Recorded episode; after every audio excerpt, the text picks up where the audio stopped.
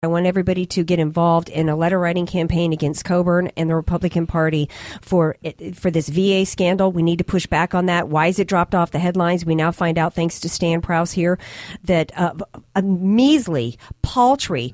I mean, we're seventeen trillion dollars in debt, and we're going to deny our military four million dollars a year to help with suicide, which is just of epidemic proportions. It's absolutely astounding to me, Stan. Thank you for bringing that You're to welcome. the show and to my listeners.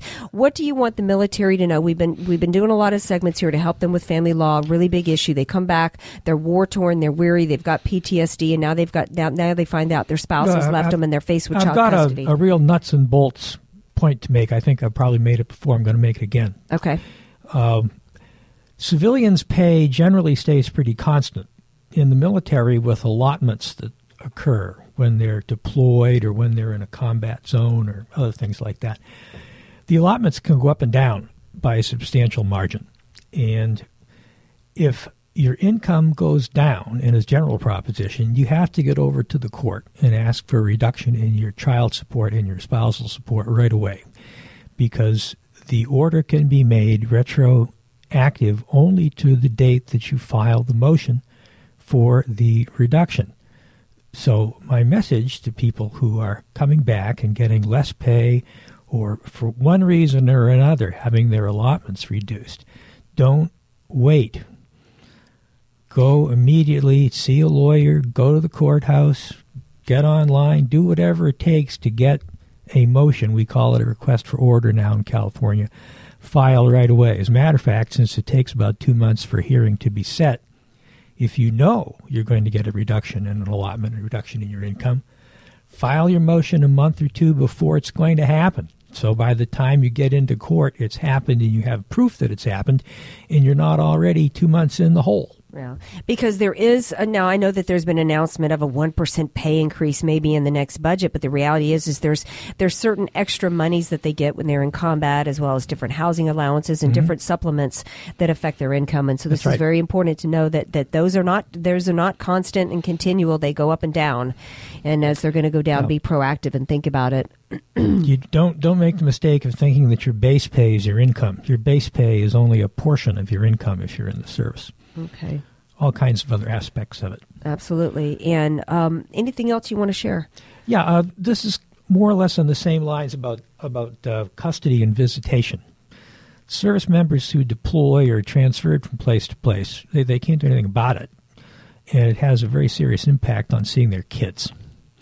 Um, so, if you have, if, excuse me, if you have a situation where you're going to get a custody order, visitation order, try to get in the order some provisions to allow for expanded or very generous, at least, visitation when you know you're going to be back on base, for example.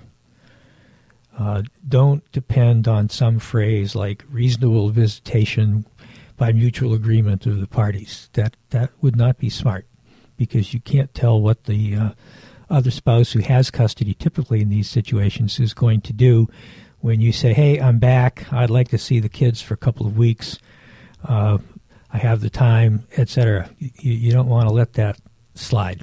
Okay. So, there you go. All right. Now we've got about a minute and a half left. You promised that next time you were here, you were going to have a few interesting facts about Stan, and you and you didn't do your homework, Stan. Oh, I have one for you. okay, what do you got? I was once married to the mayor of San Diego. No, Yes. really? Yes. Well, you certainly married up because I know your current wife. I did not know this. Married up now, you mean? yes, yeah. I'd like absolutely. to make that clear if my wife is listening. yeah. Yeah. Interesting. Yeah. You, you acquainted with uh, my ex-wife? Um, I don't know. Probably before I moved here, Yeah. because I know you're you and your current. Who who are we talking about here? We're talking about Susan Golding. You were. Mar- are you? Are you trying to play like a, a No. Christmas prank on No. me? You- You, you- pranking me? No, you can look it up. Oh wow, that is an interesting fact My about divorce Stan. is public record. Oh wow. Oh Stan, you silky man. You. Well, going through that is, you know, that's one of the reasons I feel particularly concerned about my clients and divorces because I have some idea, at least, of what they're going through. Live it, learn it. Hey, and speaking of living it, learning it, we do it every Tuesday right here at 11. Thanks for my boy Dylan being back with me. We're going to come up with a good nickname for you next week, Dylan. You're going to have the three interesting facts about you next week for me, aren't you? I look forward to it. Yes, I will. Awesome. And I look forward to you when you renounce your fanship of the uh, New England Patriots. Hey, thanks for tuning in to me. Let's keep this conversation rolling on Twitter at Andrea K5 and, and uh, follow me and, and friend me on Facebook. Love you all. Have a great week. Mwah.